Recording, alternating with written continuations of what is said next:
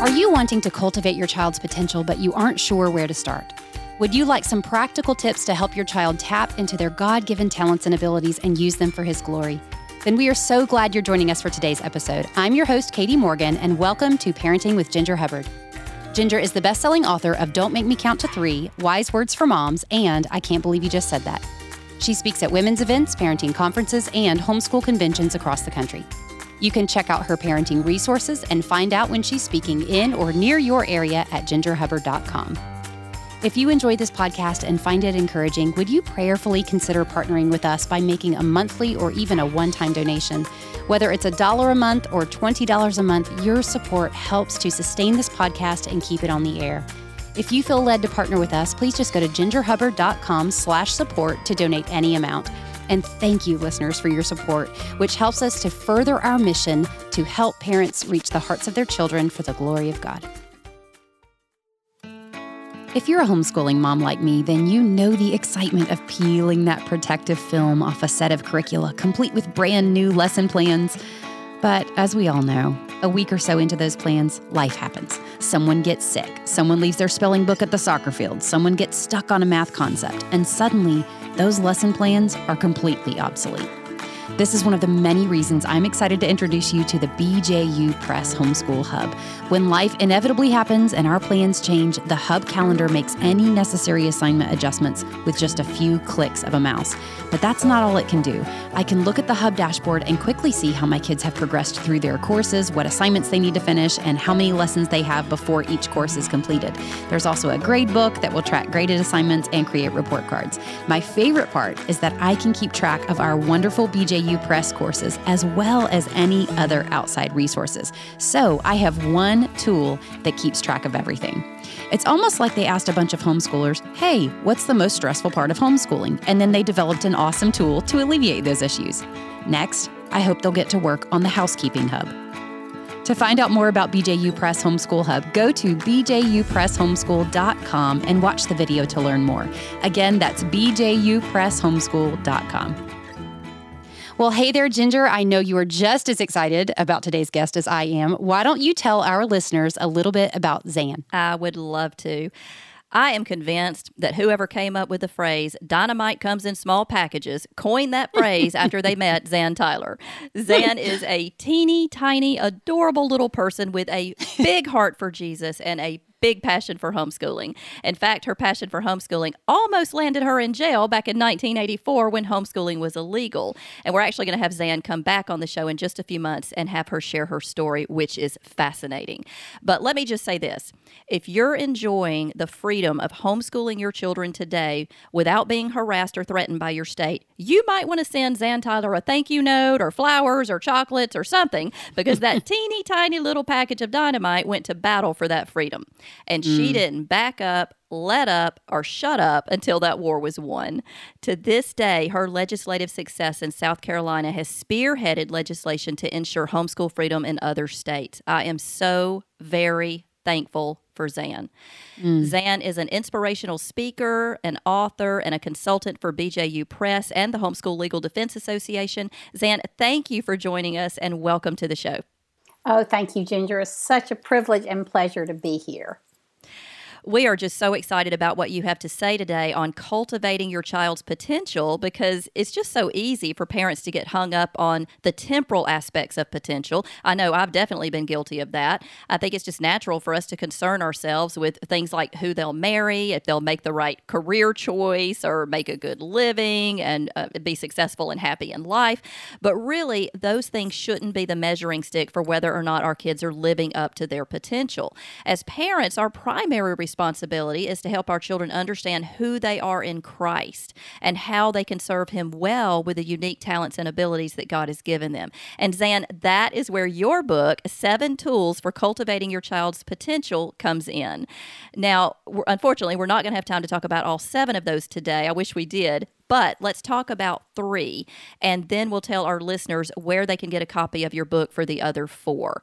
So, Zan, what is the first tool we can use to prepare our children for life and eternity and cultivate their potential? Ginger, that is a great question. And I really think that we need to turn to our families first and appreciate how important each unique family is in God's kingdom and in defining who are defining who our children are and who they become. I think there are two types of identity. The first is we teach our children not so much who they are, like Elisabeth Elliot says. She says it's not who we are, it's whose we are. So mm-hmm. we teach them that they are image bearers of God, that God made them in His image, and that gives them great dignity. I think mm-hmm. the second thing is is they begin to learn who they are within the context of our families. Our families are like dictionary for dictionaries for our children. They define them. And if we want to see how important our unique families are, to God and to the culture, we just need to look at scripture. Have you ever read those genealogies and thought, what in the world am I subjecting myself to reading these names I can't pronounce? But you know, that's God's way of saying every one of those families were important enough to be recorded in Scripture. They're really God's defining tool. They, um, the censuses were done by families. The Promised Land was given out by families. After a 400 year silence, interlude of silence between the Old and New Testament, the first thing we find out about Jesus is his family background. So mm. I just hmm. want to encourage moms that what they are doing is so important. We lose sight of that in the everyday mundaneness of all the responsibilities we have. But they are called by God to shepherd their unique family. And boy, does that give their kids purpose uh, and identity. And we need to remember that as mothers, that what we're doing is kingdom building. Zan, we do know that helping our kids find their identity is so important, especially and fundamentally their identity in Christ. But we must build on our children's sense of identity by adding intimacy in relationships. And we live in a world devoid of intimacy, uh, especially post COVID. We can just take a look around a restaurant and see how many screens uh, have robbed us all of our intimacy in our personal relationships. It's tragic. So, Zan, before you encourage us with your second tool, which is how we can cultivate intimacy with our children, tell us what happens when there is no intimacy. You know, I, the best example I can give you, I was in the grocery store years ago and happened to pick up a, a, magazine while I was standing in line that had an interview by with Jane Fonda in it. I'm not using her as a role model, but I want to tell you what she said. For those of you who are too young to know, she was a famous actress. Everybody's like, who? yeah, that's right. You can Google her. Um, but this is, and her parents were famous movie stars. So it's interesting. She just had had a lot of fame growing up. And here's what she says Everybody has issues. For me, the challenge is intimacy, but I really didn't start to get that until I turned 60. My big regret would be if I'd never had intimate relationship. But if you never grew up with intimacy, if you were never with parents who really loved each other and you never saw that and absorbed it as a kid, it's hard to know how to do it. And isn't this mm. interesting? Somebody who had all the outside trappings of life, mm-hmm. all the wealth, all the fame money could buy, and yet her life was so empty because of this lack of intimacy. And I think we need to realize that intimacy is God's idea. We see it all through Scripture. Um, the bride and the, the bridegroom, the church is the bride and the bridegroom is Christ. The vine and the branches, that's this intimate relationship we have with Christ mm-hmm. as the vine. The Lord's Supper is communion and intimate time of sharing until Christ comes again. And even Jesus' name, Emmanuel, means God with us. So he wants us to have those relationships that are rich and robust and meaningful and dynamic. And you're right, Katie, we have lost so much of that in COVID. Zan, in your book, you offer four practical suggestions for how we can develop intimacy with our children. The first is time. Zan, what lesson did your nine year old son teach you about the importance of spending time with your children? Well, I'll back up a little bit. I had two boys who were five and seven when I got pregnant with our first little girl, and we lost her when I was six months pregnant. Mm-hmm. And I almost died during that delivery, and so we never expected to be able to have more children. So we unexpectedly and joyfully got pregnant with Lizzie and Ty was nine, and we were we homeschool, and so we're trying to get all of our schoolwork done for a year in August before we had the baby in September. And um, he looked at me in the middle of this marathon math lesson, and he says, "Mom, how do you make a baby love you?" being the wonderful mother was, I was. I said, Ty, I don't know. I can't answer that question. We have to finish our math problem. and so a few weeks after Lizzie was born, Ty I, I feel Ty nudging me on my shoulder um, in the middle of the night. And he said, Mommy, the baby was crying. Dad didn't hear her. That didn't surprise me, but you didn't hear her. So I got up and I changed her diaper and cleaned her little um, umbilical cord like the doctor taught us. Mm-hmm. And I rocked her and sang to her.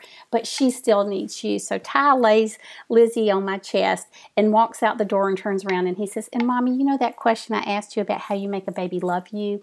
You spend lots of time with her and love her, and she'll love you back. Oh. And you know, I thought, out of the mouth of babes, babes, I was too busy to answer his question the Lord gave him, I'm convinced, the answer to that question. And, you know, we've tried to change the narrative in our country that it's not the qual it's not the quantity of time, it's the quality time. But I'm convinced it's the quantity of time that we have with our kids lays the foundation in many ways for the quality time we have. Mm. Mm. That is so good. It is. Well, listeners, I got to listen to Zan speak recently, which was a huge treat for me because just so you all know, Zan is incredibly dynamic and intelligent, which is why she scared all of those South Carolinian legislators back in the day. but I'm going to ask you to do something really difficult now and sum up one of your presentations in just a few minutes. I'm talking about the workshop you do on the importance of talk or conversation in our children's lives. Can you give a brief summary of that talk? Well, let me start by telling you a story about my oldest son, Ty, when he was going to college. He was an auditory kinesthetic learner, and I needed to know, because of the number of ear infections he had as a child, that he did not have an auditory processing problem before he went to school. He was going to an academic school, very academic college. And so I had him tested by an audiologist after she finished testing him, she said, I want to talk to you about how you homeschool Ty. And I said, Well, I'd really rather tell you how I homeschooled my other two. It was a lot prettier. And she said, she said, Nope, tell me about Ty. And I said, He's very auditory. And he'd read a page, I'd read a page. We talked about everything. If we didn't talk about a concept, it did not lodge in his head. It's just how he's wired. And mm. she said, Well, that is so interesting because I have never, and she said, Let me underscore the word never, seen a child with his history of ear infections that did not, not have an auditory processing problem. And she said, I think what has happened is all the conversation in your home replace those damaged neural pathways with good, healthy neural pathways. Wow. And oh, wow. I was reading a book later on called Endangered Minds, I think by a, a neurologist. And she has this quote that I just want to read to you. She said, um, she quotes a doctor in her book Dr. Scheibel is personally convinced that interaction with adults, including language stimulation, is one of the growing brain's most important assets. Without being melodramatic, he told me, I think it would be very important to tell parents. So I'm doing that. They are participating with the physical development of their youngsters' brains to the exact degree that they interact with them, communicate with them.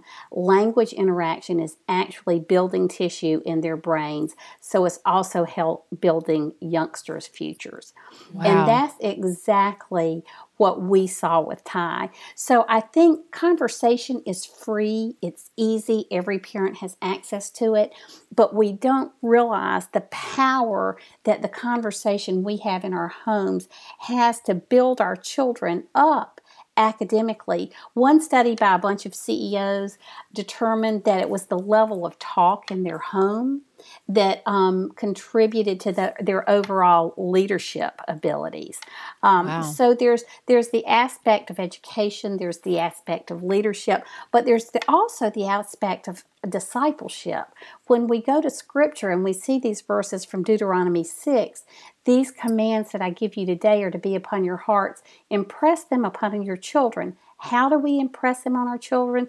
We talk about them when you sit at the home, when you walk along the road, when you go to soccer practice, when you go to mm-hmm. piano lessons, when mm-hmm. you lie down, and when you get up. And so it's interesting to me that that conversation not only contributes so much educationally to our children, but it's the way God gives us to disciple them in a powerful way. To me, this really goes along with intimacy because we keep pushing screens when we need to be pushing conversation. Mm. Mm. Amen. Wow, that's so good. All right, so just to recap, we've talked about practical ways we can establish identity and intimacy with our kids. Zan, what is your third tool for how parents can cultivate potential? It's helping our children discover their purpose, their unique giftings and strengths. Okay, so Zan, you taught a public speaking class for boys aged 10 to 15, which I wish you were doing here in Georgia, by the way.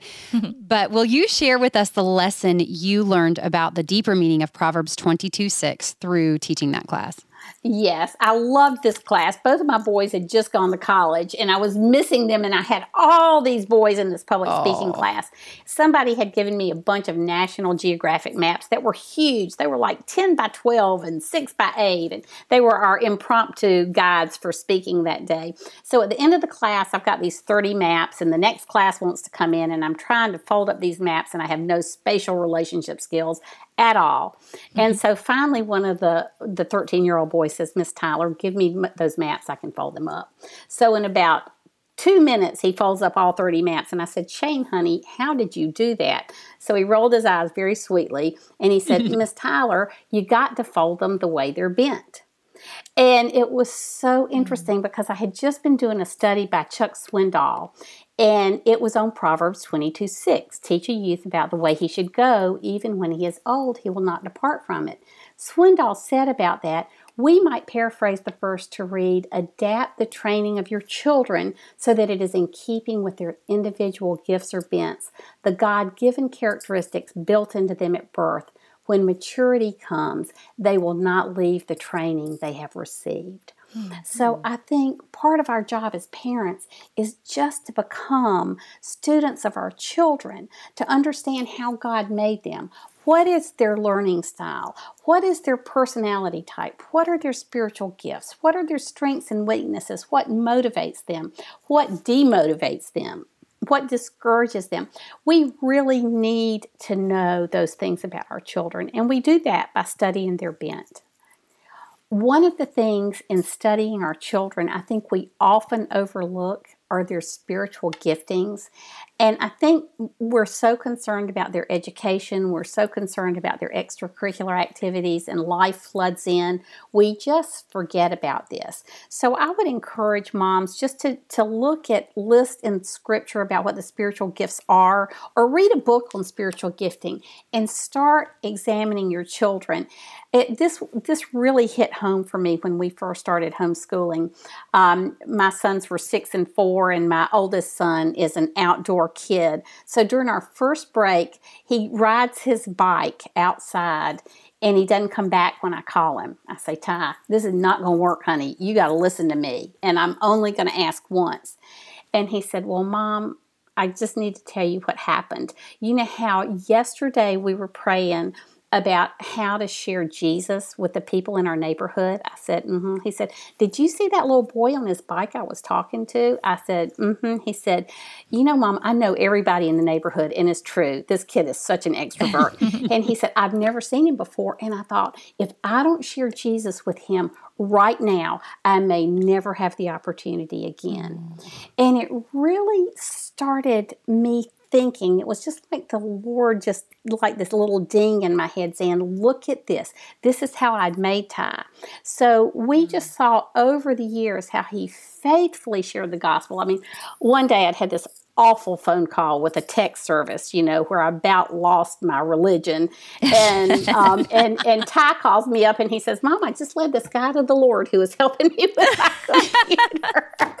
I thought, okay, Ty, that is a gifting, and I am put to shame. And um, so, but we we need to be aware of myself. And it's funny because Ty's my my my energetic, um, extroverted son who we knew he would either be a salesman or an evangelist or working with people. So it just makes sense that evangelism really is a gift. My second son, I started noticing he loved to study. His gift is exhortation, and that came out from a, a, a really young age when he was four, he went to Stone Mountain with my sister, and he she had both of the boys with him, and and she said, Ty looked at John. Ty was six, John was four, and said, John, look at that footprint in the rock. It was just an indentation in the rock. It's so big, it must be God's. And four year old John says, Ty, God is a spirit and hath not a body like man. And so got his catechisms so, down. yes. And so, you know, I started watching John. That was his mm. gift, mm. exhortation. He's an elder in the church with my husband. He's a lawyer. I mean, it it just all fits. And then my daughter Lizzie comes along and she's got this gift of faith and prayer and adventure, and no grass grows under her feet. So I just mm. encourage one. The, if there's something the church needs right now, it's children who know their giftings that can really contribute to the life of the church. And um, it's a gift I believe we can give the church as moms. Mm. I love that. Well, I don't know what I did wrong, Zan, because Alex, one time, my daughter, when she was probably, I don't know, six or seven, got into uh, a disagreement, we'll say that, with the next door neighbor kid who was also her age. And we had been talking to Alex about um, sharing her faith and telling people about Jesus. And she put her hands on those hips and she goes, You don't even know Jesus. So we had so I don't know what kind of gift that is. I don't, I don't know. Is that a gift? I mean, we'll find that in the parenting book. Will you? So anyway, I had to bring her in the house and uh, you know talk to her about that is not the right way that we tell about the love of Jesus, honey. So anyway, we had to we had to well, shape that spiritual gift into uh, expressing it in different ways. yes. And I think as parents, we have all had those experiences. Oh, yeah. So God calls parents to have unconditional love for our children, even when they're being rude to the kids next door. And He calls us to take authority over our children. But we need to keep in mind that God loves our children even more than we do. And ultimately, our goal is for them to submit to God's authority. And that means, and Zan, I've heard you actually say this, so I'm going to quote you here. This is something I've heard you say. We are to accept our children for who God made them to be rather than trying to shape them into someone we want them to be. Mm. Zan, tell uh, you tell a story about your Independence Day with Ty, which underscores this truth. Could you tell our listeners about that? Yes. Um, when we started homeschooling, it was 1984. I really knew nothing about homeschooling or teaching because there were two things I said I would never do in life have kids or teach. And so I was called, but I was definitely not prepared.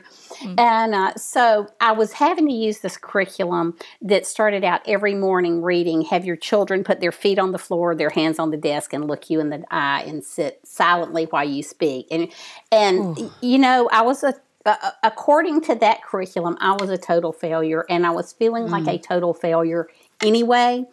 And uh, and so I woke up one morning. I thought, I mean, I was like, I got my drill sergeant hat and my whistle, and I said, "Okay, guys, today we're having real school in the Tyler household." so we went downstairs. I read them those directions. No playing with your mini machine, mini, mini cars, and and coloring, and raise your hand, and and all this. It was the most miserable day of homeschooling we ever had.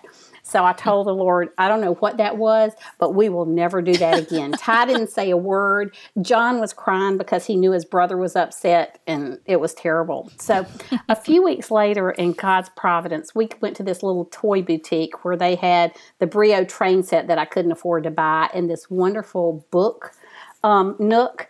And I picked up this book called Growing Up Learning, which is out of print but you have to give me grace this was 1984 and it was this professor talking about the different learning styles kids learn in one of three ways auditory kinesthetic or visual and he said woe be unto the auditory kinesthetic child who learns by talking and moving he had my attention. He said, because both of those behaviors are not acceptable in a classroom. I'm thinking, this is Ty. And mm. he talked about this graduate student who came in who said, I want to be a good student, but it takes me so much energy to be still and be quiet. I have no bandwidth le- bandwidth left to concentrate. And I'm thinking, ding, ding, ding, ding, ding. This is what happened that day in our little schoolroom. Ty had to sit still and be quiet, and he had no bandwidth for learning. So I finally realized that God made Ty the way He made him for a reason. It wasn't my fault that he was talkative and couldn't sit still. Now, does hmm. that mean I could let him run rampant? No. But it did mean I could embrace who he was and then build our school and our lives around that a little bit. And so I really call that Independence Day in our home because Ty, all of a sudden, I, I acknowledged before God who He made Ty to be and that I needed to co labor with the Holy Spirit to work within those parameters and not try to change him. Try to help him, but mm. tr- not try to change him. Mm. And, you know, I love that. It goes back to what you said earlier about being a student of our children, mm-hmm. studying them. Look at how they like to learn. Look at what makes them tick. Look at their strengths. Look at their weaknesses. And then teach and shape their character in accordance with those strengths and weaknesses. It's, it's mm-hmm. being a student of our kids. Yeah. I love that. Yeah. And I think even for parents who send their kids to school, you know, in helping them with homework at night when they come home and going through spelling words, for instance, I've noticed with one of my kids, you know, spelling has to be done orally for it to really sink in, which is hard with spelling because, you know, you, you write your spelling words. So we spend a lot of time doing it that way. So understanding those things about our kids makes a huge difference in our relationship with them and how we're able to relate to them, even in doing homework you are right, Katie. And no matter what school setting they're in, we we need to understand how they learn best mm. because that way, um, if your kids are in a traditional school, you can support the teacher and help your child in that school setting. I think learn um, more capably. Hmm. Yeah, yeah, that's good. And advocate on our kids' behalf. Yes, yes, yeah. absolutely. Now is the part of our show where we give a quick tip for parents, and today's quick tip is courtesy of Zan. So, what is your quick tip for us today, Zan? I would just say um, when you are having an awful day with your kids, to stop and take a break. Um, grab them up. If the kids are fighting or the dishwasher has overflowed, your husband's out of town, and the day is horrible, keep a list of places or places you want to go or things you want to do and be prepared to snatch them up and take them with you. You will never regret that. And those will be the days that they remember about growing up. It's okay to do that. You know, you need to give yourself permission to have fun with your kids. Take a day off and just enjoy them. Hmm. I love that. We actually called those ER days in our house and it was emergency rest. Like we we need a moment, and we had a list. And we did. We had a list, and it's like we we're going to pull something off this list and get out of here because we're at each other's throats. I love that. Yeah. Oh, I, I love that ER days. That's fabulous. mental health days. yes, you know everybody's taking mental health days. Moms need mental health days more than anybody else. That's Amen, right, sister. Nothing a little ice cream can't fix. That's yeah, right. That's right. That's right. Well, if you have a quick tip for our show, we would love to hear from you. It can be any random tip about cooking, housekeeping, something you do with your kids, ideas for fun date nights with your spouse, anything at all. We would love to share your ideas on the podcast. Just go to gingerhubbard.com slash quick tips to submit those. Before we ask Zan to leave us with a final word of encouragement, I'd like to invite you all to join Zan and me, along with some other speakers, for a live online homeschool party April 18th through 22nd. On that Thursday, I'll be encouraging and helping moms to develop a biblical plan for discipline. This is a free event, but in order to uh, join us for this online party, you do need to register before 9 o'clock a.m. Eastern Standard Time on April 18th. And you can just go to homeschoolhelp.com slash party to register register.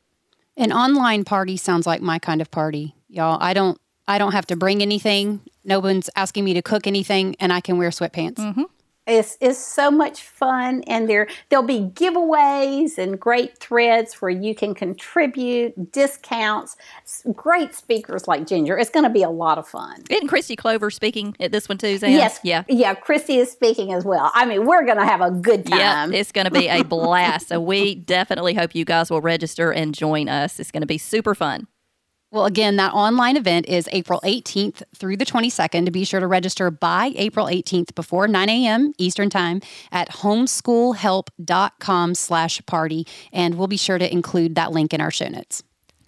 Also, we've received numerous emails requesting that we do more podcasts about homeschooling. So, as I mentioned earlier, we are planning on having Zan back on uh, with us probably in July to offer practical ways to help and prevent homeschool burnout. Katie, I've I heard you that. talk a little bit about that. Yep. Yeah.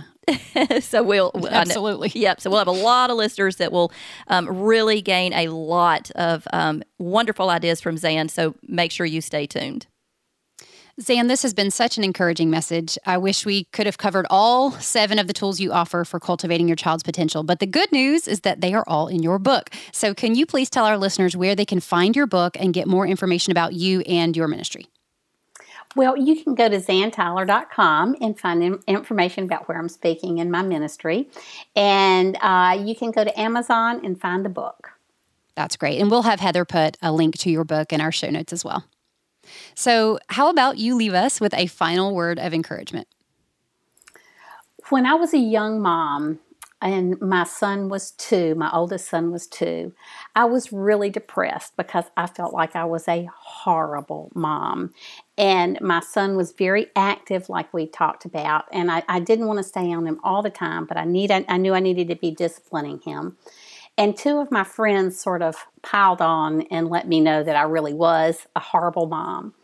I can just remember calling a friend of mine, Mitty Hatch. She and her husband spoke all over the country on marriage and family, and she had four boys.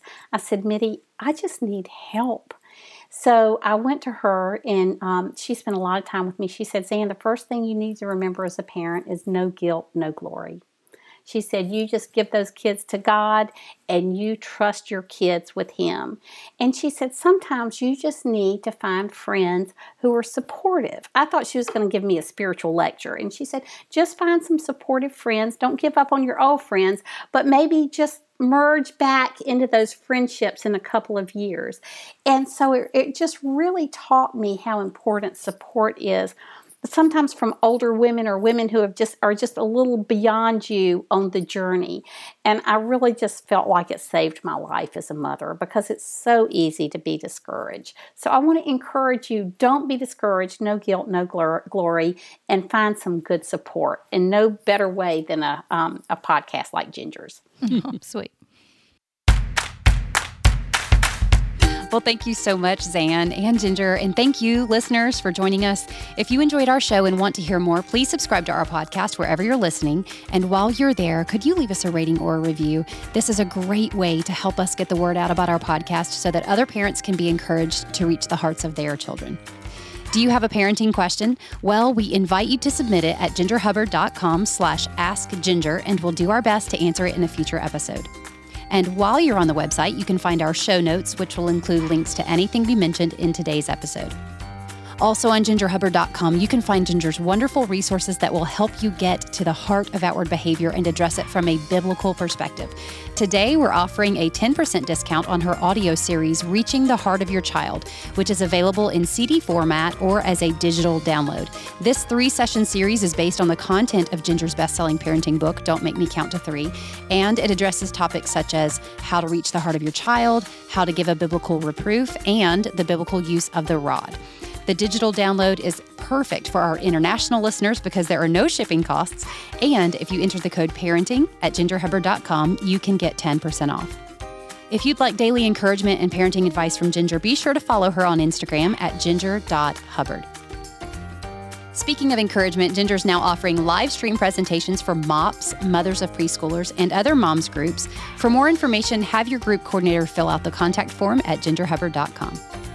Thank you so much, listeners, for joining us today. We look forward to being with you again next week. Until then, may God bless you as you seek to reach the hearts of your children for the glory of God.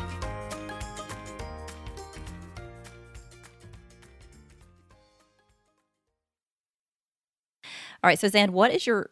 Uh, when I say so, Zan, it sounds like I'm saying Suzanne. Suzanne.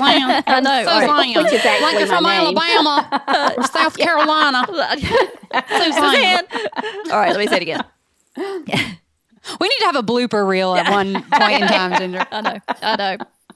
it just hit me. I, I keep saying Suzanne, and I'm like, it sounds like people are Slam. say, is her name Suzanne? Okay. All right.